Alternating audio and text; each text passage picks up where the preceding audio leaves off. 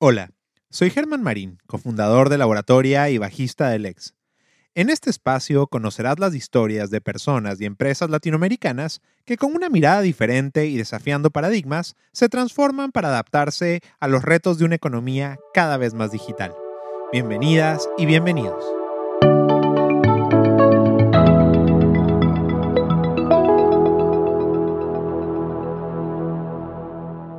La mayor parte del mundo intenta contener una pandemia que ha tenido un impacto inimaginable en lo social. El COVID-19 hoy nos empuja a cambiar nuestra forma de vivir y de interactuar con las personas que queremos. Espero que todas y todos estén bien en sus casas y que la salud esté por encima de todo en este momento. Cuando contemplamos el éxito de una persona o de una organización, solemos pensar en el gran esfuerzo y determinación que hubo detrás para lograrlo, pues se trata de dos elementos súper importantes para hacer realidad cualquier objetivo. Y justamente son estos dos elementos los que definen bastante bien a la protagonista de este nuevo episodio de La Nueva Orden. Ella es Michelle Arevalo Carpenter, una emprendedora social ecuatoriana quien es CEO y cofundadora de Impacto organización que ayuda a empresarios latinoamericanos proporcionando espacios de trabajo, programas de aceleración empresarial y consultoría de innovación social. Sin embargo, además del esfuerzo y la determinación, existe una característica que ha estado siempre presente en la impresionante trayectoria profesional de Michelle, la suerte. Pero no nos adelantemos tanto. Vayamos conociendo a Michelle paso a paso y empecemos por presentarla y saber algo de su familia. Mi nombre es eh, Michelle Arevalo Carpenter. Tengo 37 años y soy de Quito.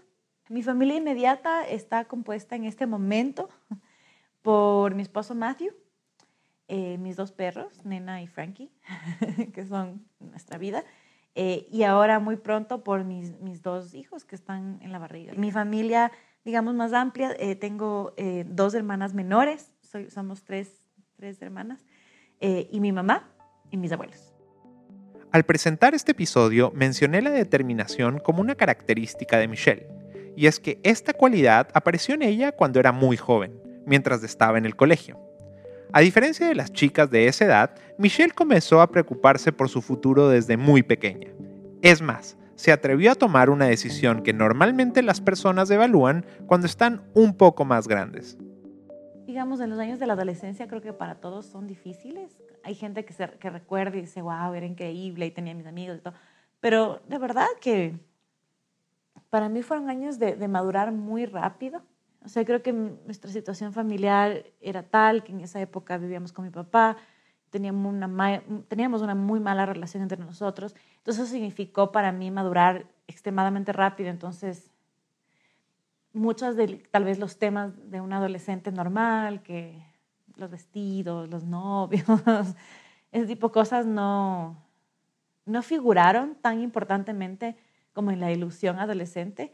Eh, mi única ilusión adolescente en esa época pues, era o sea, ahorrar lo suficiente y tener suficientes buenas notas o buenas, eh, eh, o, también como buenos añadiduras a mi currículum, imagínate, en esa época, eh, como para yo tener una beca y salir de la casa para poder estudiar fuera. Entonces, Ecuador es un poquito tradicional.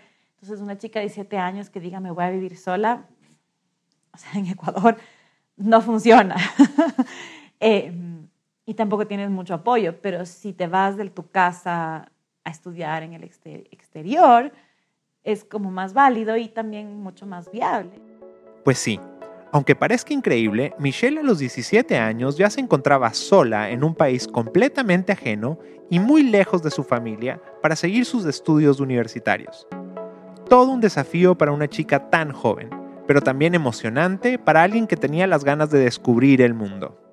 Terminé estudiando ciencias políticas y derechos humanos en una universidad que era menos ciencias y más arte, más artes liberales en temas de política mis papás eran como que, sí, sí, ella tiene su, su tara. Y ellos me habían dicho, si tú te, aceptan en una universidad, no tenemos dinero para mandarte, así que olvídate. Cuando ya me aceptaron y era con beca, claro, el hecho de que tenía una beca y que, claro, localmente, pues las universidades no ofrecen becas acá, ya era un claro e-, era mucho más difícil que, digan, que me digan que no. Y también había este fee que tenía que yo pagar para, para poder como sostenerme, ¿no? O sea, me incluían algo del costo de, vivienda, pero todavía tenía que pagar costos de cafetería, cosas así. Entonces, eh, ahí mi, abuelo, mis abuelos fueron los que dijeron, ok, si este es tu sueño, te vamos a apoyar. Y creo que tenía, me tenían mucha confianza mis abuelos. Entonces ellos dijeron, ok, te vamos a ayudar para, para cubrir ese, esa fracción que falta. Y, y sí, por eso es tu sueño. Michelle recuerda la época universitaria en Canadá con mucho cariño, pues le permitió conocer personas de distintas partes del mundo y lugares inolvidables. La experiencia fue increíble sin duda, pero nada sencilla.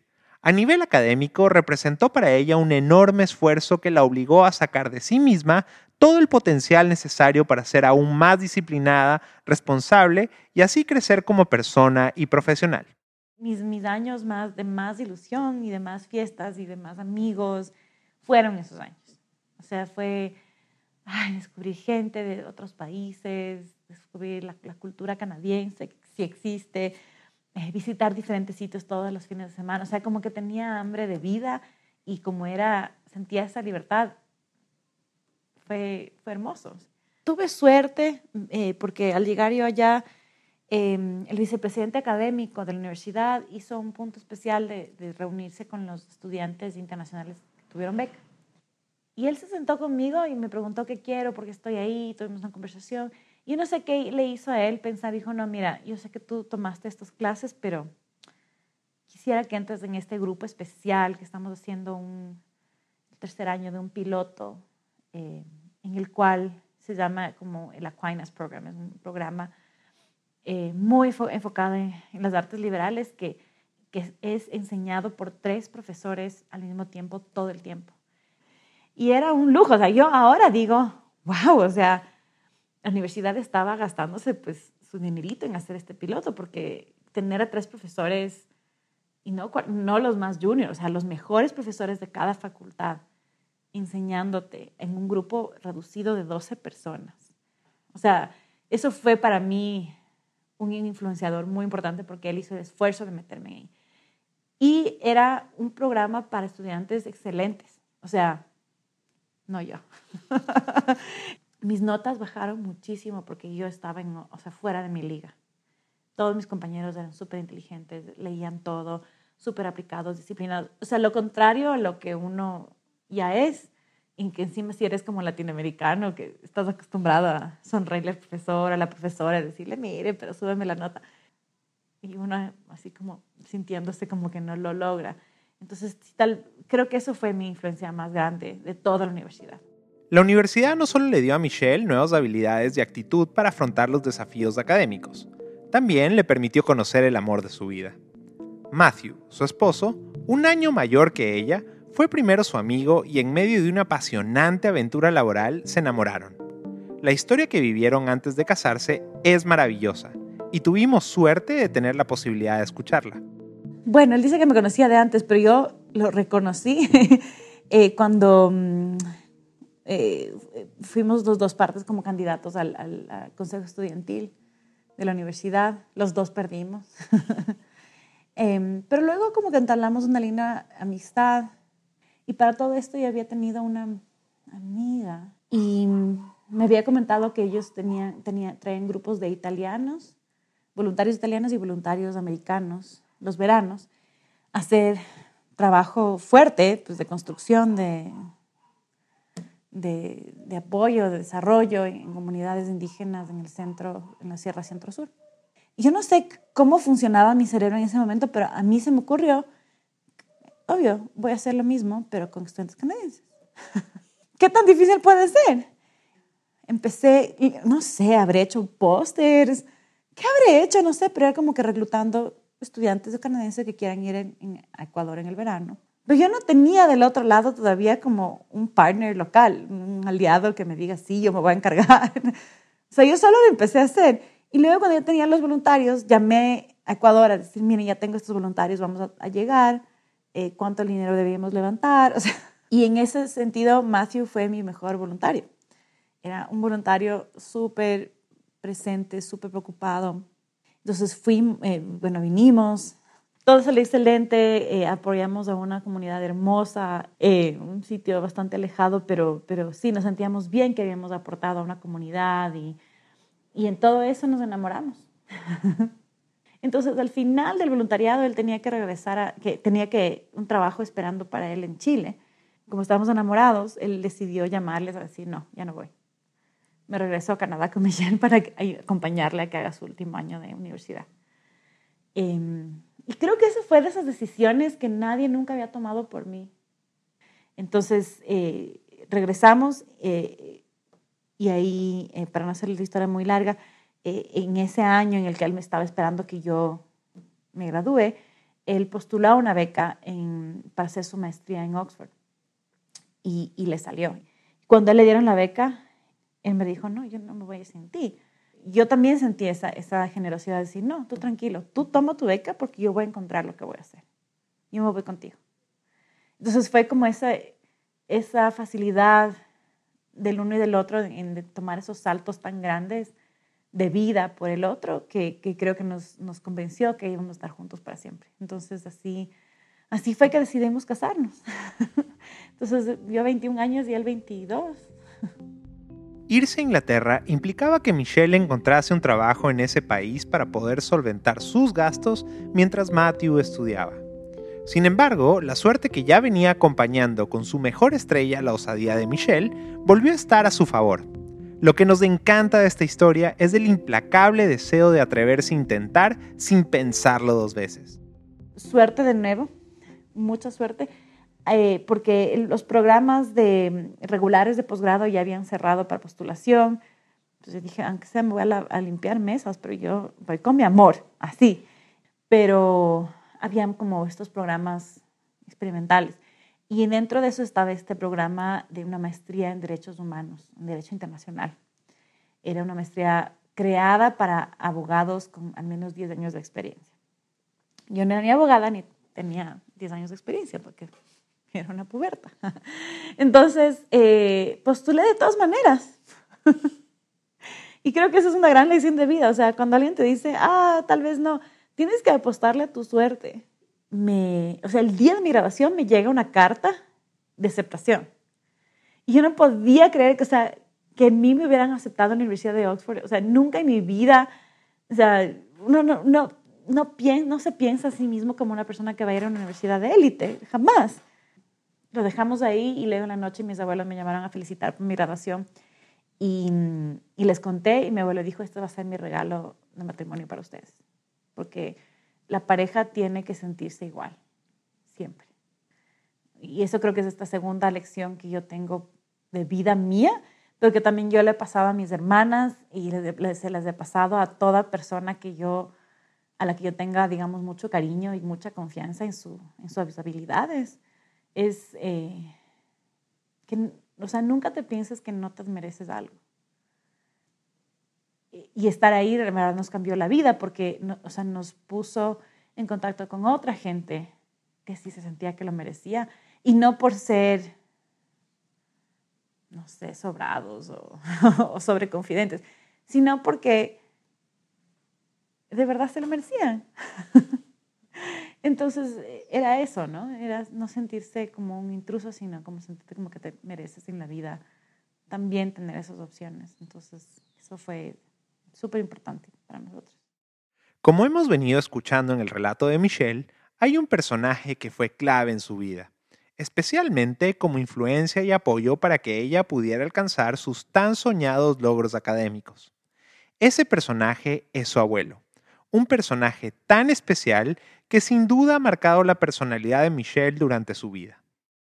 Bueno, mi abuelo es la persona que yo más admiro en todo el mundo. O sea, uff, o sea, es como esta, tenemos una relación tan, tan, tan especial. Él, em, él es ingeniero civil, eh, muy callado, muy parco. Em, pero creo que desde que yo nací también él tenía también ese cariño por mí. Y él me llevaba a él me llevaba a sus clases. Él, fue profesor politécnico por muchos años, ¿no? Ingeniería. Y él me llevaba en brazos sus clases. También una vez, alguna vez, como ya era un poco más grande, y, y, yo le acompañé tal vez a dar una clase y le pregunté, pues era una clase de ingeniería, ¿no? Entonces, pues, en esa época había una estudiante mujer y, y él me, yo, yo le pregunté, ah, güey, ¿por qué hay solo una mujer en esta clase de ingeniería? Me dijo, no, no hay una sola mujer, habían dos. Y ahí él, como de alguna manera, como que me hizo dar cuenta que yo soy como ella. O sea, a pesar de que era una niña,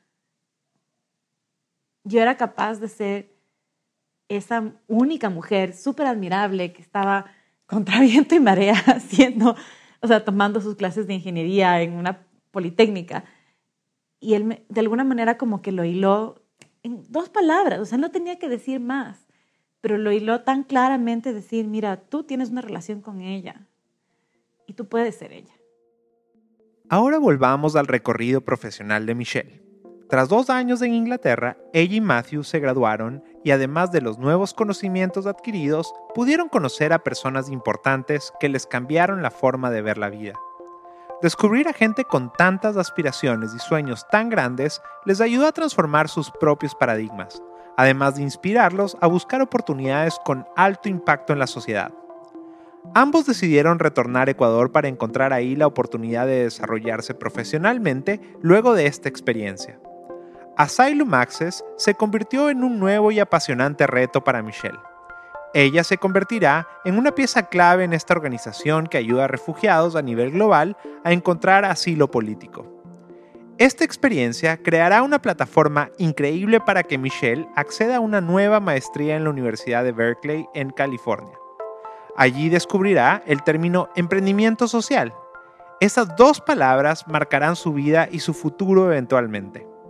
Al terminar el programa, Asylum Access será nuevamente su casa, pero como todo en la vida de Michelle, siempre pueden ocurrir giros inesperados yo tenía también mi corazón en regresar a Asylum Access con mis nuevos conocimientos. Entonces, em, regresé y trabajé tres, cuatro años más ahí, eh, pero ya en un rol eh, de, global, porque lo que habíamos hecho en, Ecuador había llamado suficientemente la atención de donantes y de gente que está en, este mundo de refugiados, que abrimos oficinas en Tailandia, Tanzania eh, y luego Malasia. Y ya, ya, claro, la organización creciendo a nivel global necesitaba como una directora de programas global. Y, y, ese fue mi nuevo título. Entonces trabajé como directora global de programas desde California hacia el mundo. Em, y en, ese proceso yo, hacía, yo tenía este viaje anual a, a Ginebra.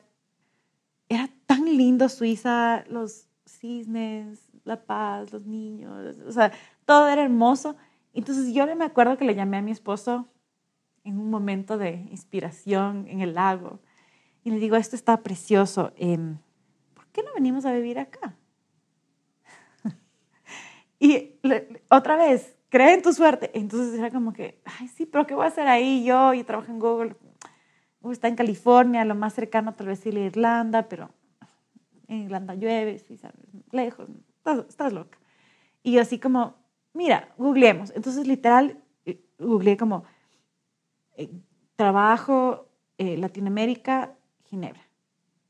Y pum, sale un trabajo, director para Latinoamérica de Comunidades por Económico Mundial. Y yo le mando este link y le digo, ¿por qué no postulas? Y para el momento que yo ya estaba regresando de Ginebra a California, él ya tenía su primera entrevista. Y así fue que él consiguió este trabajo hermoso en el Foro Económico Mundial, hasta que nos dio ganas de regresar a Ecuador, que, de Suiza nos llevamos también muchísimo, y creo que también esta es una nueva red, el trabajo de Madera hermoso, porque era crear esta red de líderes jóvenes en América Latina. Y así fue como que empacamos nuestras cosas, nuestros ahorros, todo, todo, todo. Y decidimos regresar una vez más de Ecuador sin ningún plan. Ya de vuelta por Ecuador, el emprendimiento social se volvía cada día más presente en su radar. Es así como llega a Techo, esta reconocida organización latinoamericana que busca superar la situación de pobreza que viven millones de personas en asentamientos populares a través de la acción conjunta de sus habitantes y jóvenes voluntarias y voluntarios. Michelle fue la gerenta de la sede, en donde encontrará la oportunidad de observar la realidad de su país y empezar a buscar nuevas alternativas para el desarrollo con una visión nacional. De hecho, generalmente tiene como este, este, este bracket de edades. Y ya, pues si ya tienes más de unos 22 años, tal vez es hora de que ya no seas voluntario.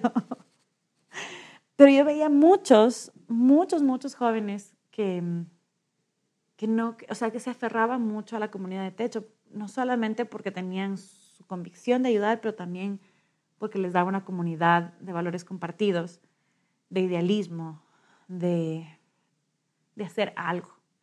Y, y yo pensaba, wow, o sea, deberían tener a dónde graduarse.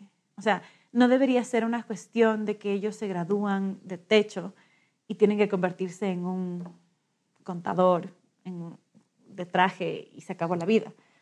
Tal vez esta idea de tener un coworking, no el espacio en sí, pero una comunidad, sí es algo que se necesita. Una generación entera de jóvenes ecuatorianos que se sentían poco identificados con la polarización ideológica que estaba sucediendo en ese momento y que ahora estamos volviendo a ver. Ahora, la solución no teníamos clara, pero pero fue un problema que poco a poco se fue convirtiendo en como una obsesión. ¿Qué se puede hacer?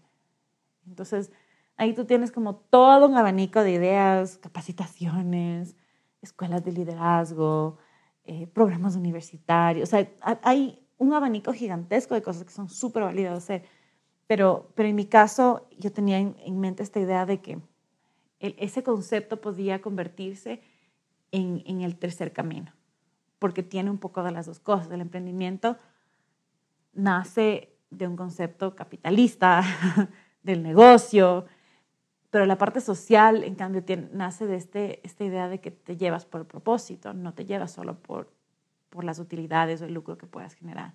Entonces, combinar las dos cosas, creo que a mucha gente, tal vez mayor o más tradicional, le chocaba, pero me pareció que esa era el tercer camino que buscábamos. Entonces así fue como empecé a buscar cofundadores de esto, eh, gente que le interese. Em, y, así fue como conocí a Dani, a Dani Pralo, y conocí a, bueno, mucha otra gente más que sí le interesaba ser cofundadores. Pero sí, en, en Daniela encontré como una excelente, excelente socia. También teníamos a Sean, que fue nuestro socio fundador, que era un canadiense que había venido a vivir acá. Eh, también Javier y Juliana, que, vivían en Bogotá y decidieron venir a vivir acá para también empezar este sueño. Y así fue como empezamos Impacto. Así nació Impacto, esta increíble organización dedicada a apoyar a los agentes de cambio, emprendedores, freelancers, pymes, corporativos e intraemprendedores para construir un ecosistema de crecimiento sostenible para el planeta y diversas comunidades. Impacto eh, fue primero una comunidad antes que un espacio. Eh, fue primero una comunidad en el sentido que nosotros literal empezamos a hacer una lista, gente que salía en periódicos como La Buena Noticia del Día, que nos inspiraba, que decíamos, wow, esta persona está haciendo algo distinto y bueno y nuevo para la ciudad, para el país. Y empezamos a llamarles, así como gente loquita. es como que, hola, no me conoces, em, pero lo que haces es súper inspirador quisieras venir a un evento, que le llamábamos los eventos de comunidad, un evento de comunidad para emprendedores sociales. Y, así fue que empezamos nuestros eventos de comunidad, que es, eh, eh, el primero fue hermoso, y el segundo también, y el tercero fueron creciendo. Entonces pasamos de un grupo de más o menos 35 personas que se reunían mensualmente a grupos mucho más grandes, 90, creo que lo más grande fue 130 personas, em, y se convirtió como en este, como cult underground de, ay, mira, me invitaron a Impacto. y les explicábamos nosotros siempre al comienzo de cada reunión que tenemos esta idea de, de, crear un espacio permanente para que no nos tengamos que reunir solamente una vez al mes. Y claro, nuestra idea era que nos íbamos a demorar tres años en levantar los fondos para algún día abrir el espacio. Sacamos los ahorros todos de nuestros bolsillos pues juntamos las moneditas y dijimos, ok, esto tenemos para abrir, vamos a abrir este espacio, vamos a hacerlo. Eh, y así fue como abrimos nuestro primer espacio prototipo. y así poco a poco fuimos armándolo y inauguramos un mes más tarde. Y sí, o sea, como que no, nosotros no habíamos, creo que habíamos subestimado la importancia de tangibilidad para una comunidad. Creo que estamos en un mundo en el cual las comunidades virtuales son eh, tan comunes que nos habíamos olvidado lo importante que, y lo, lo humano que es la tangibilidad para, para esto. Como todo emprendimiento, no fue fácil empezar. El miedo puede ser paralizante para un emprendedor, especialmente al inicio. Lanzarse a la piscina, como se dice, no es una tarea sencilla, pero cuando se tiene a las personas correctas al lado, es mucho mejor. Que es importante pasar de la teoría a la práctica. y creo que haber pasado por ese primer momento de miedo, obviamente fue mucho más fácil porque tenía socios importantes, o sea, socios que entendían esto y no fui sola. Entonces, de alguna manera, si te estás lanzando a un abismo, es más fácil lanzarte de la mano de un par de personas más que sola. Entender claramente que el emprendedor tiene un proceso emocional complejísimo y saber que nosotros pasamos por lo mismo. A pesar de todo lo que sabíamos en nuestra cabeza, teníamos que en nuestro corazón sentirnos no tan solos como para tomar ese salto al abismo. Eso es a la final lo que ahora sentimos que es la, clave de nuestro éxito. Que Impacto como un espacio de coworking te puede dar unas oficinas hermosas y prácticas y, y lo que sea. Pero lo más importante que te da es un par de manos más para agarrarte cuando te vas a lanzar a ese abismo. Además de esfuerzo, determinación, y una buena cuota de suerte, hay un elemento súper importante también para lograr las metas trazadas, la pasión. Eso es algo que a Michelle nunca le ha faltado y con el que piensa contar siempre, toda su vida. La suerte, como decía al inicio de este episodio, ha estado presente en la vida de Michelle todo el tiempo. Esa suerte que es como una respuesta a su osadía y atrevimiento para hacer las cosas confiar un poquito en, tu buena fortuna y, darte, esa, darte esa oportunidad de pensar que te mereces más, a veces hace toda la diferencia. Entonces, en ese sentido, a cualquier persona que esté dudándose eh, de sí mismo o dudando de, su capacidad o de su, de su futuro, creo que a veces hay que ser un poquito osado, un poquito audaz de pensar eso, que, que una realidad distinta es posible y que lo único que necesita de ti es que te arriesgues a abrir la puerta.